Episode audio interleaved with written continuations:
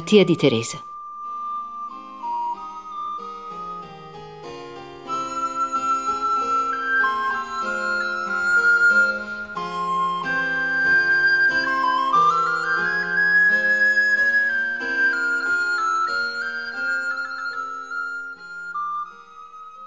La malattia da cui fui presa veniva certamente dal demonio. Furioso per la di lei entrata al Carmelo, volle vendicarsi su di me di tutti i torti che la nostra famiglia doveva fargli in avvenire. Ma egli non sapeva che la dolce Madre Celeste vegliava sul suo fragile fiorellino, che gli sorrideva dall'alto del suo trono e si apprestava a far cessare la tempesta nel momento in cui il suo fiore si sarebbe spezzato senza rimedio. Verso la fine dell'anno venni colta da un mal di testa continuo, ma che non mi faceva quasi soffrire, tanto che potevo continuare gli studi e nessuno se ne preoccupava. Questo durò fino a Pasqua del 1883. In quell'occasione papà andò a Parigi con Maria e Leonia e la zia mi prese a casa sua insieme a Celina. Una sera lo zio mi prese con sé e mi parlò di mamma, dei ricordi passati, con una bontà che mi commosse profondamente e mi fece piangere. Allora egli disse che io avevo troppo cuore, che avevo bisogno di molta distrazione e con la zia decise di procurarci degli svaghi durante le vacanze di Pasqua. Quella sera dovevamo andare al circolo cattolico, ma la zia, trovando che io ero troppo stanca, volle invece che mi coricassi. Nello svestirmi fui presa da un tremito strano. Credendo che avessi freddo, zia mi avvolse di coperte e borse calde, ma nulla valse a diminuire la mia agitazione, che durò quasi tutta la notte. Lo zio, ritornando dal circolo cattolico con le mie cugine e Celina, fu molto meravigliato di trovarmi in quello stato che giudicò assai grave, ma non volle dirlo per non spaventare la zia. L'indomani andò a chiamare il dottor Notta ed egli, come lo zio, asserì che avevo una malattia molto grave, di cui una bambina così piccola non era mai stata colpita. Tutti erano costernati. La zia fu costretta a tenermi presso di sé e mi curò con una sollecitudine veramente materna. Quando papà ritornò da Parigi con le mie sorelle maggiori, Amata li ricevette con una faccia così triste che Maria pensò che io fossi morta. Ma quella malattia non era perché io morissi come quella di Lazzaro, era piuttosto perché Dio ne fosse glorificato. Egli lo fu, infatti, dall'ammirevole rassegnazione del mio povero bambino, che credette che la sua bambina diventasse pazza oppure morisse. Lo fu anche dalla rassegnazione di Maria. Quanto ha sofferto per causa mia quanto le sono riconoscente per le cure che mi ha prodigato con tanto disinteresse personale. Il suo cuore le dettava ciò che mi occorreva. E veramente un cuore di madre è molto più sapiente che quello di un medico. Sa indovinare quel che conviene alla malattia della sua creatura. Questa povera Maria fu obbligata a venire ad abitare presso lo zio, essendo impossibile trasportarmi allora ai Buissonnet. Intanto si avvicinava la vestizione di Paolina ed evitavano di parlarne in mia presenza, sapendo il dispiacere che provavo per il fatto di non potervi andare. Io invece ne parlavo spesso e dicevo che mi sarei sentita abbastanza bene per andare a vedere la mia cara Paolina. Il buon Dio non volle rifiutarmi quella consolazione, o piuttosto volle consolare la sua fidanzata Diletta, che aveva sofferto tanto della malattia della sua figliolina ho notato che Gesù non vuol mandare prove alle sue figliole nel giorno del loro fidanzamento. Questa festa deve essere senza nubi, un preludio delle gioie del paradiso. Non lo ha forse mostrato già cinque volte. Potei dunque abbracciare la mia madre cara, sedermi sulle sue ginocchia e colmarla di carezze. Potei contemplarla, così incantevole, sotto i bianchi ornamenti di fidanzata. Ah, fu un bel giorno in mezzo alla mia tetra prova, ma quel giorno passò velocemente.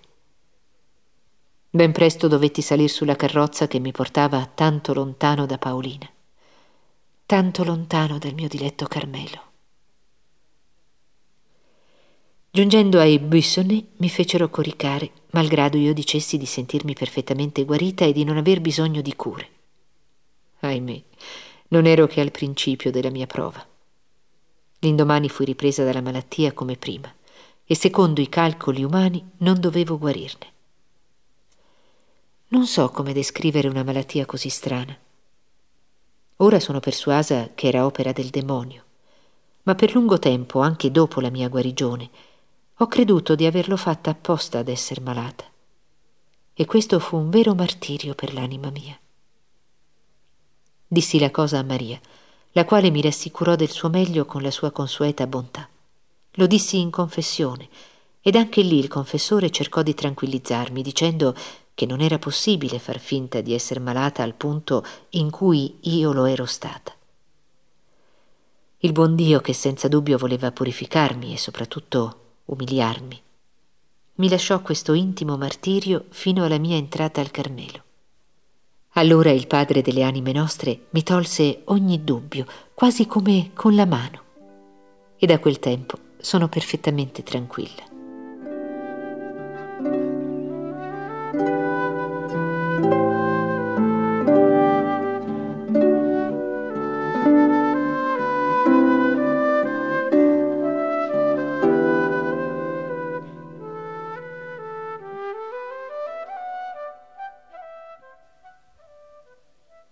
Non è da meravigliarsi che io abbia temuto di essere sembrata malata senza esserlo in realtà, poiché facevo e dicevo cose che non pensavo.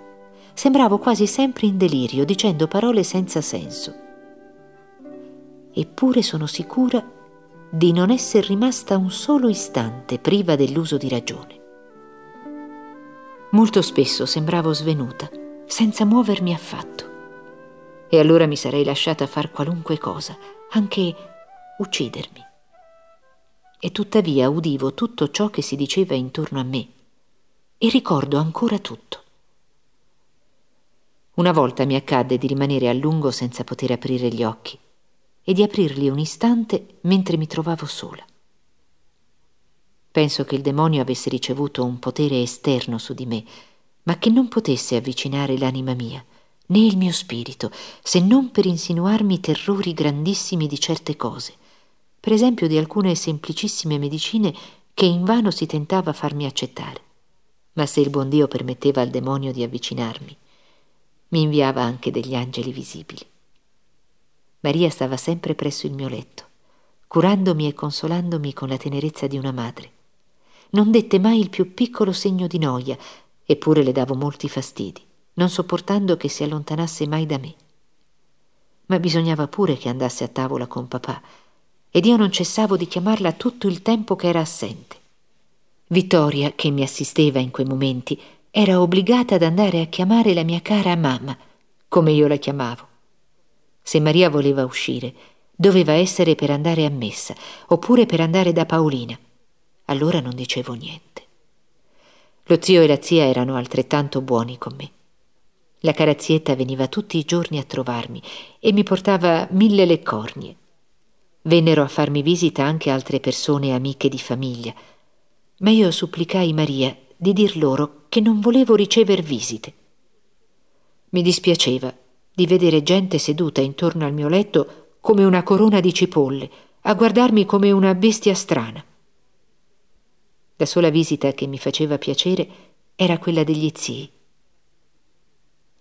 Non saprei dire quanto il mio affetto per lo zio e la zia aumentò dopo quella malattia. Compresi meglio che mai che essi non erano per noi come il comune dei parenti. Il nostro povero babbino aveva ben ragione quando ci ripeteva queste parole. Più tardi sperimentò di non essersi ingannato ed ora deve proteggere e benedire coloro che gli prodigarono con tanta dedizione le loro cure. Io sono ancora qui, esiliata. E non sapendo mostrare la mia riconoscenza, non ho che un mezzo per soddisfare il mio cuore. Pregare per i parenti che amo e che furono e sono ancora così buoni con me. Leonia era anche tanto buona con me cercando di far del suo meglio per divertirmi. Io le facevo dispiacere talvolta, perché si avvedeva che Maria non poteva trovare sostituti presso di me. E la mia diletta Celina, cosa non ha fatto per la sua Teresa? La domenica, invece di andare a spasso, veniva a rinchiudersi per ore intere con una povera ragazzina che sembrava un idiota. Veramente ci voleva molto amore per non fuggirmi. Ah, mie care sorelline, quanto vi ho fatto soffrire. Nessuno vi ha causato tante pene quanto me, e nessuno ne ha ricevuto tanto amore quanto voi me ne avete prodigato. Fortunatamente avrò il paradiso per vendicarmi. Il mio sposo è ricchissimo ed io attingerò nei suoi tesori d'amore per rendervi al centuplo tutto quel che avete sofferto per causa mia.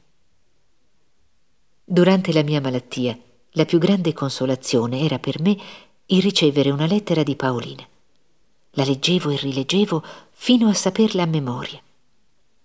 Una volta, madre mia cara, lei mi mandò una clessidra ed una delle mie bambole vestita da carmelitana. Dire la mia gioia non è possibile. Lo zio non era contento e diceva che invece di farmi pensare al Carmelo bisognava allontanarlo dalla mia mente. Io invece sentivo al contrario che la speranza di essere carmelitana un giorno era ciò che mi faceva vivere. Tutto il mio piacere era di lavorare per Paolina. Per lei facevo degli oggettini in cartoncino Bristol e la mia più grande occupazione era di comporre corone di margheritine e miosotis per la Madonna. Infatti eravamo nel bel mese di maggio. Tutta la natura si ammantava di fiori ed esprimeva giocondità. Soltanto il piccolo fiore languiva e sembrava avvizzito per sempre. Tuttavia il fiorellino aveva presso di sé un sole la statua miracolosa della Madonna, che due volte aveva parlato a mamma, e spesso, molto spesso, essa volgeva la corolla verso questo astro benedetto.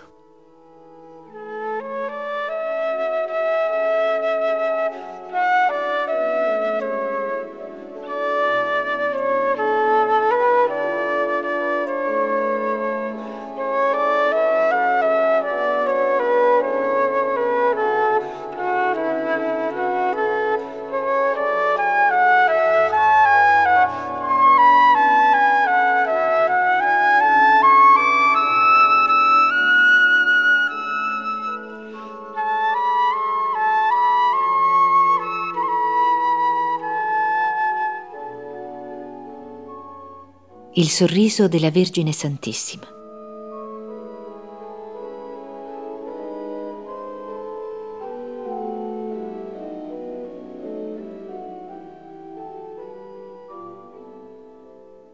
Un giorno vidi papà entrare nella camera di Maria, ove ero coricata, e darle, con un'espressione di immensa tristezza, parecchie monete d'oro, dicendole di scrivere a Parigi e di farvi dire delle messe a Nostra Signora delle Vittorie per ottenere la guarigione della sua povera bambina. Come fui commossa nel veder la fede e l'amore del mio diletto re. Come avrei voluto potergli dire che ero guarita. Ma gli avevo già dato troppe false gioie. Non era il mio desiderio che poteva operare un miracolo. Ed infatti era proprio necessario un miracolo per guarirmi. Questo miracolo lo operò Nostra Signora delle Vittorie.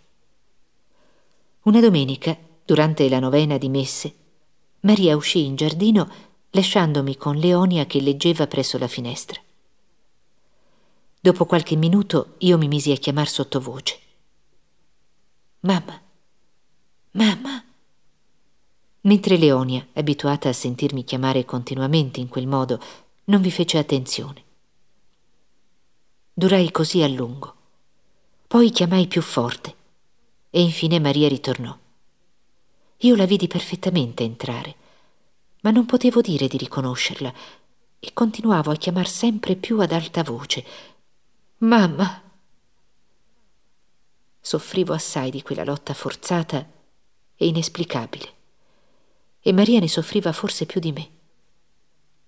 Dopo vani tentativi per mostrarmi che si trovava vicina a me, essa si inginocchiò accanto al mio letto, insieme a Leonia e a Celina.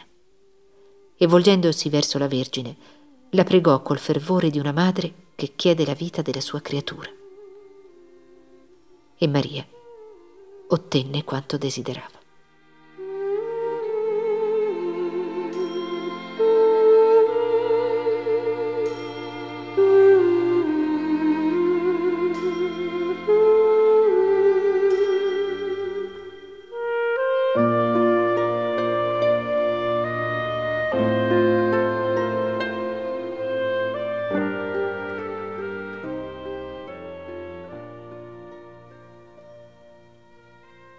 D'altro canto la povera piccola Teresa, non trovando nessun soccorso sulla terra, si era rivolta anch'essa verso la Madre Celeste e la pregava con tutto il cuore di avere infine pietà di lei.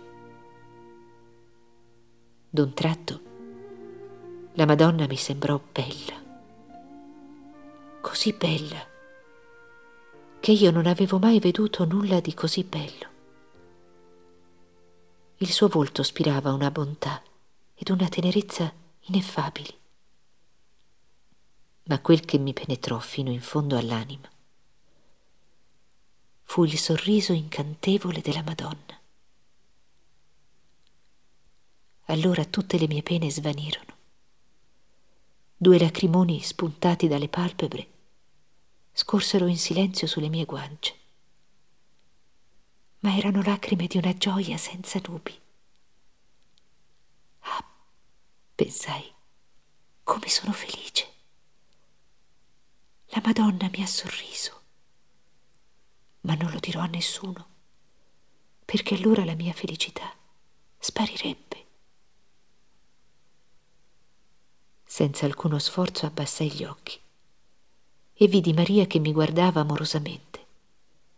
Era commossa e sembrava intuire il favore accordatomi dalla Vergine Santa era proprio ad essa, alle sue irresistibili preghiere, che io dovevo la grazia del sorriso della Regina del Cielo. Scorgendo il mio sguardo fisso sulla Madonna, essa si era detta, Teresa è guarita. Sì, il fiorellino stava rinascendo alla vita e il raggio luminoso che lo aveva riscaldato non avrebbe più arrestato i suoi benefici. Non agì in un tratto solo, ma dolcemente, suavemente, raddrizzò il fiore e lo fortificò in modo tale che cinque anni dopo questo si apriva sulla fertile montagna del Carmelo. Maria aveva dunque indovinato che la Madonna mi aveva accordato qualche grazia nascosta. Quando fui sola con lei, essa mi domandò cosa avevo veduto ed io non potendo resistere alle sue domande così tenere e pressanti, stupita per di più di vedere indovinato il mio segreto senza che io lo avessi rivelato, lo confidai per intero alla mia cara Maria.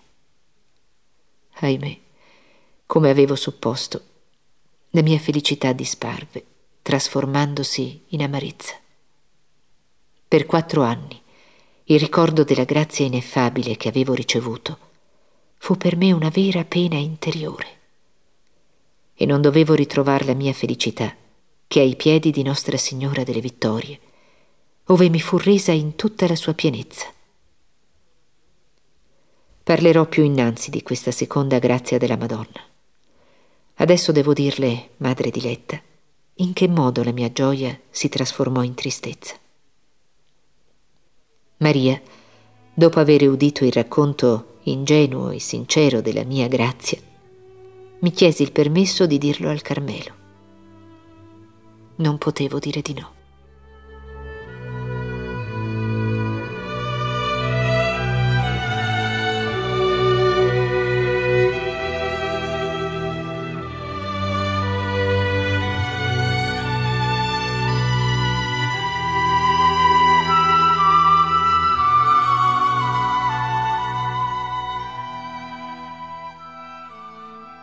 il parlatorio delle Carmelitane.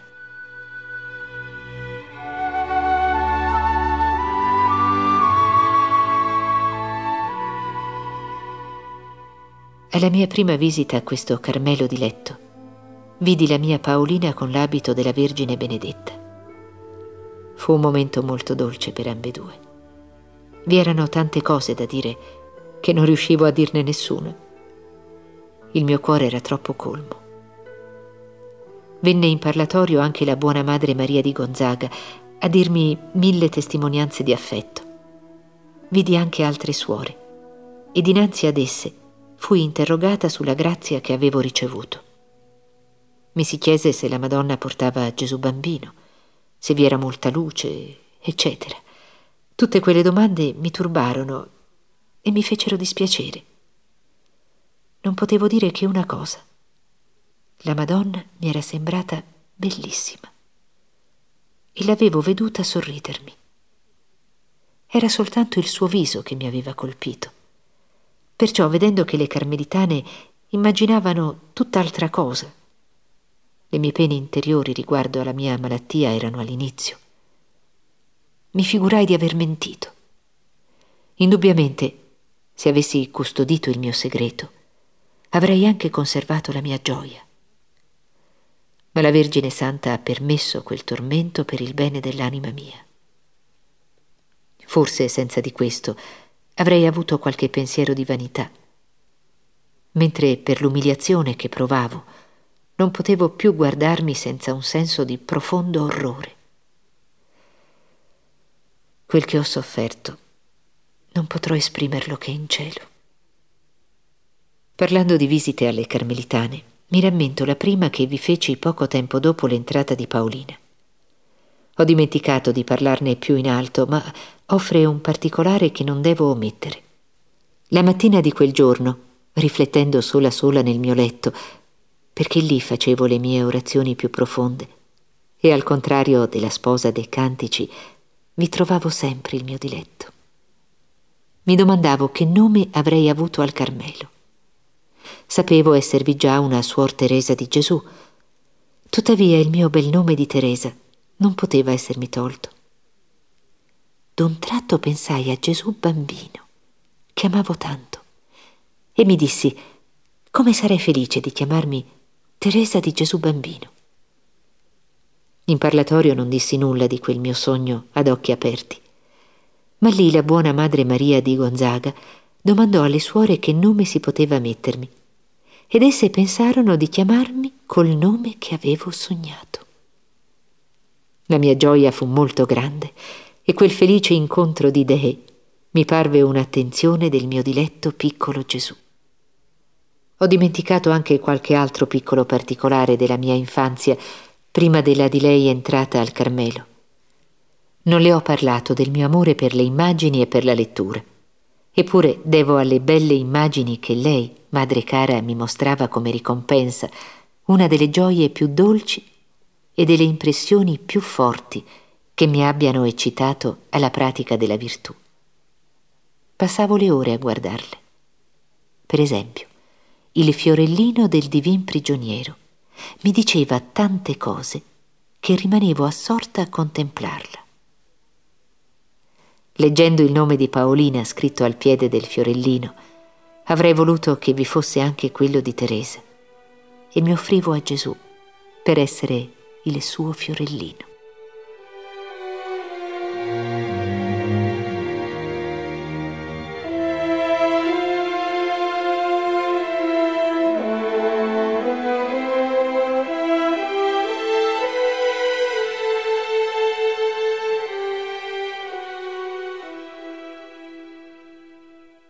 Le letture di Teresa.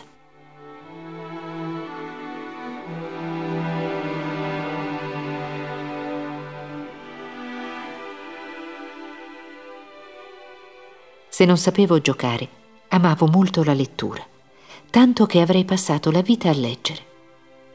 Fortunatamente avevo a mia guida degli angeli terrestri che mi sceglievano libri adatti a nutrirmi il cuore e lo spirito, pur ricreandomi.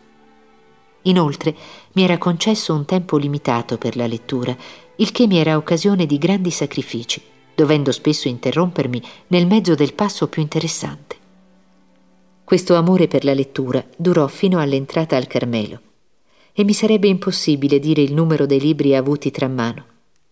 ma il buon Dio non ha mai permesso che io ne leggessi uno solo capace di farmi del male.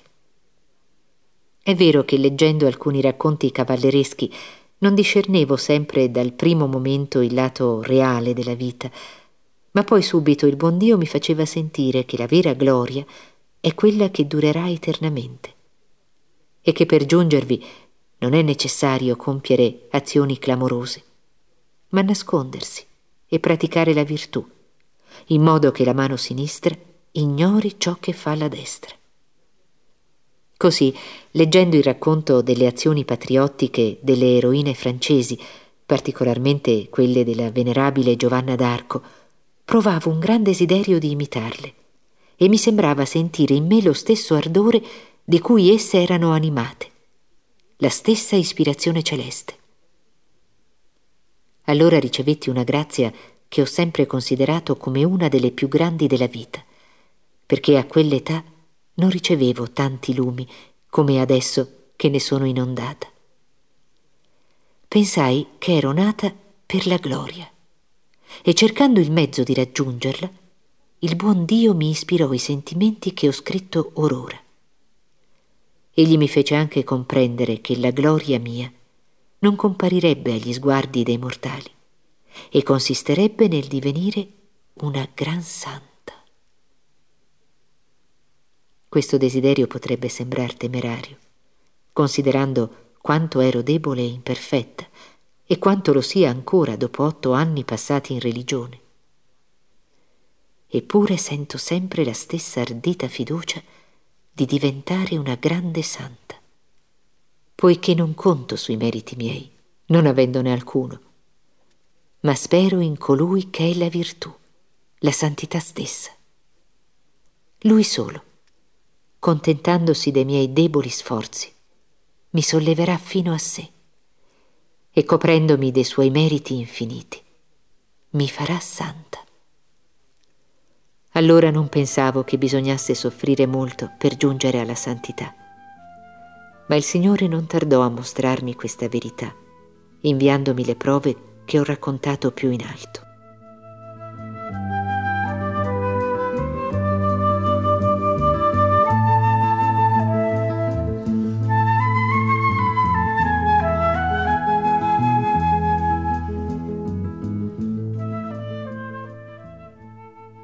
Viaggio ad Alençon.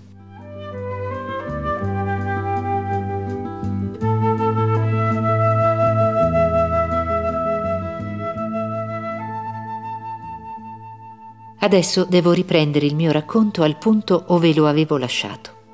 Tre mesi dopo la mia guarigione, papà ci fece fare un viaggio di piacere ad Alençon.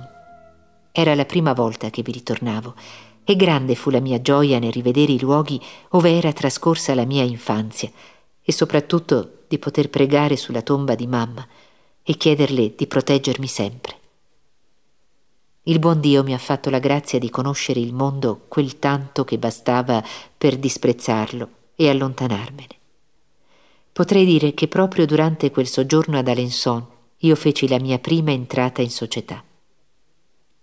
Tutto era gioia e felicità intorno a me. Ero festeggiata, accarezzata, ammirata. La vita durante quei quindici giorni non fu per me cosparsa che di fiori, e confesso che quella vita aveva un incanto ai miei occhi. La sapienza ha ben ragione di dire che il fascino delle futilità mondane seduce anche lo spirito lontano dal male. A dieci anni il cuore si lascia abbagliare facilmente.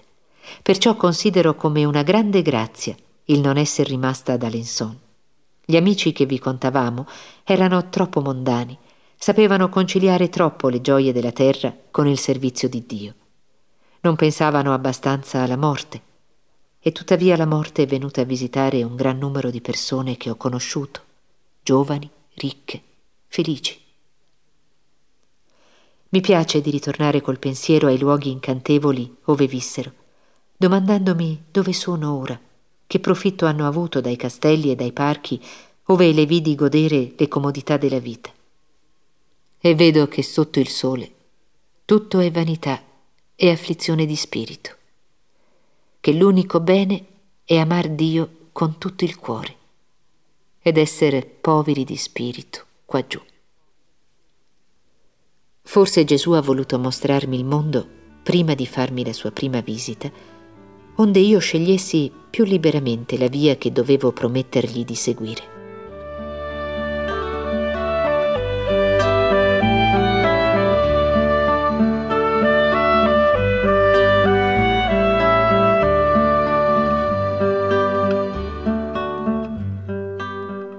Preparazione alla prima comunione.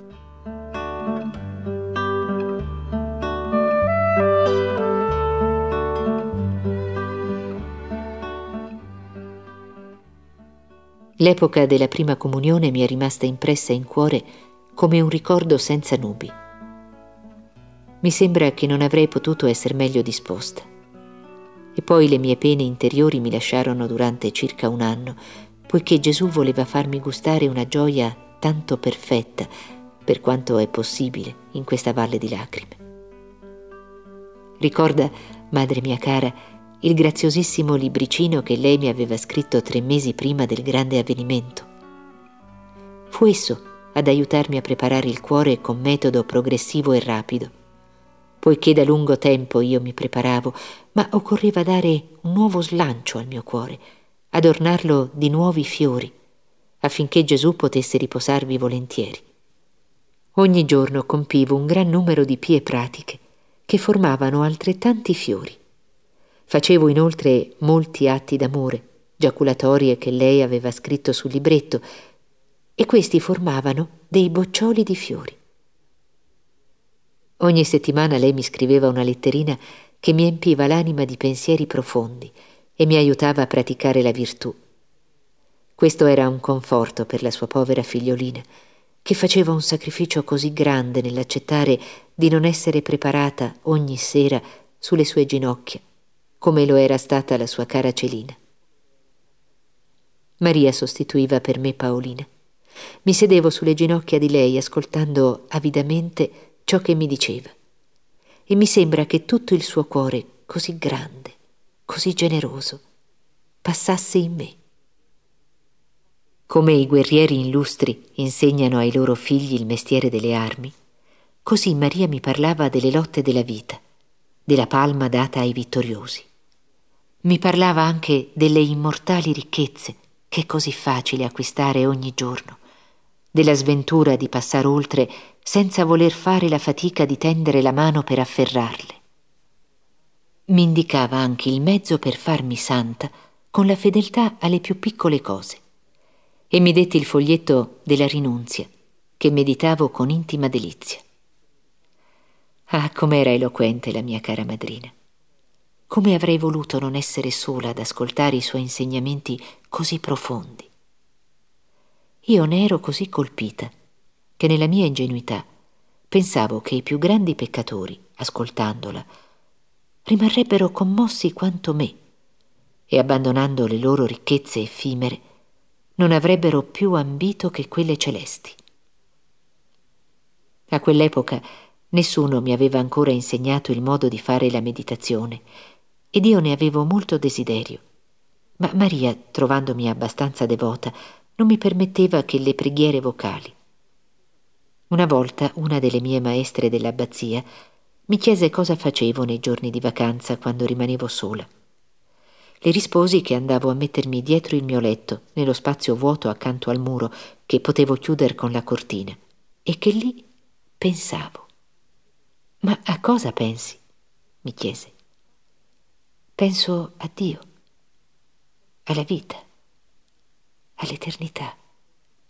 Insomma, penso. La buona religiosa rise molto di questo e più tardi amava chiedermi se io pensavo ancora. Adesso comprendo che facevo orazione mentale senza saperlo e il Signore già istruiva in segreto l'anima mia. I tre mesi di preparazione passarono presto venne il momento di entrare in esercizi, divenendo convittrice interna col dormire all'abbazia. Non so esprimere quanto sia dolce il ricordo lasciatomi da quel ritiro. Davvero, se ho sofferto molto in collegio, fui largamente compensata con la felicità ineffabile di quei giorni passati nell'attesa di Gesù. Non credo che tal felicità si possa gustare fuori delle comunità religiose. E il numero delle comunicande, essendo piccolo, è più facile occuparsi di ognuna in particolare. E veramente in quella occasione le nostre maestre ci prodigavano cure proprio materne.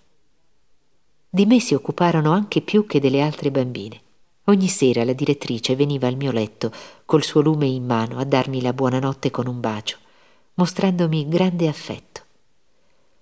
Una sera commossa per la sua bontà, le dissi che le avrei confidato un segreto e traendo in gran mistero il prezioso mio libretto da sotto il cuscino, glielo mostrai con gli occhi sfavillanti di gioia. Al mattino mi sembrava bello di vedere il risveglio e l'alzata di tutte le allieve e di far come loro. Però non ero abituata a far la mia toletta da sola. Non c'era Maria ad arricciarmi e dovevo andar timidamente a presentare il mio pettine alla sorvegliante della stanza da toletta. Essa rideva nel vedere una bambinona di undici anni che non sapeva far da sé. Tuttavia mi pettinava lei, ma non così dolcemente come Maria. Ed io non osavo strillare, il che mi accadeva invece tutti i giorni sotto la mano leggera della mia madrina. Durante quel ritiro potei sperimentare di essere una bambina coccolata e circondata di premure come poche sulla terra, soprattutto tra quelle che hanno perduto la mamma. Ogni giorno Maria e Leonia venivano a trovarmi insieme a papà che mi colmava di attenzioni. Perciò non soffrii della lontananza dalla famiglia e nulla venne ad oscurare il cielo sereno dei miei esercizi. Ascoltavo molto attentamente le istruzioni che ci teneva l'abate Domain e ne scrivevo il riassunto. Ma quanto ai miei pensieri, non volli scriverne nessuno, dicendo che me li sarei ben ricordati, il che fu vero. Ero felice di andare a tutti gli uffizi con le religiose e mi facevo notare tra tutte le mie compagne per un gran crocifisso, regalo di Leonia, che portavo infilato alla cintura a modo dei missionari. Quel crocifisso faceva invidia alle stesse religiose, le quali pensavano che portandolo volessi imitare la mia sorella carmelitana. E proprio a lei volavano i miei pensieri. Sapevo che anche la mia Paolina era in esercizi, non perché Gesù si desse a lei per la prima volta, ma per darsi lei a Gesù. Quella solitudine dedicata all'attesa mi era dunque doppiamente cara. Ricordo che una mattina mi avevano fatto andare in infermeria perché tossivo molto. Dopo la mia malattia le maestre mi sorvegliavano con grande attenzione per un leggero mal di testa o se mi vedevano un poco più pallida del solito, mi mandavano a prendere aria oppure a riposarmi all'infermeria. Là vidi entrare la mia diletta Celina. Essa aveva ottenuto il permesso di venire a vedermi, malgrado il ritiro, per offrirmi un'immagine che mi fece tanto piacere. Era il fiorellino del divin prigioniero. Come mi fu dolce ricevere quel ricordo per mano di Celina quanti pensieri di amore non ho avuto a causa di lei.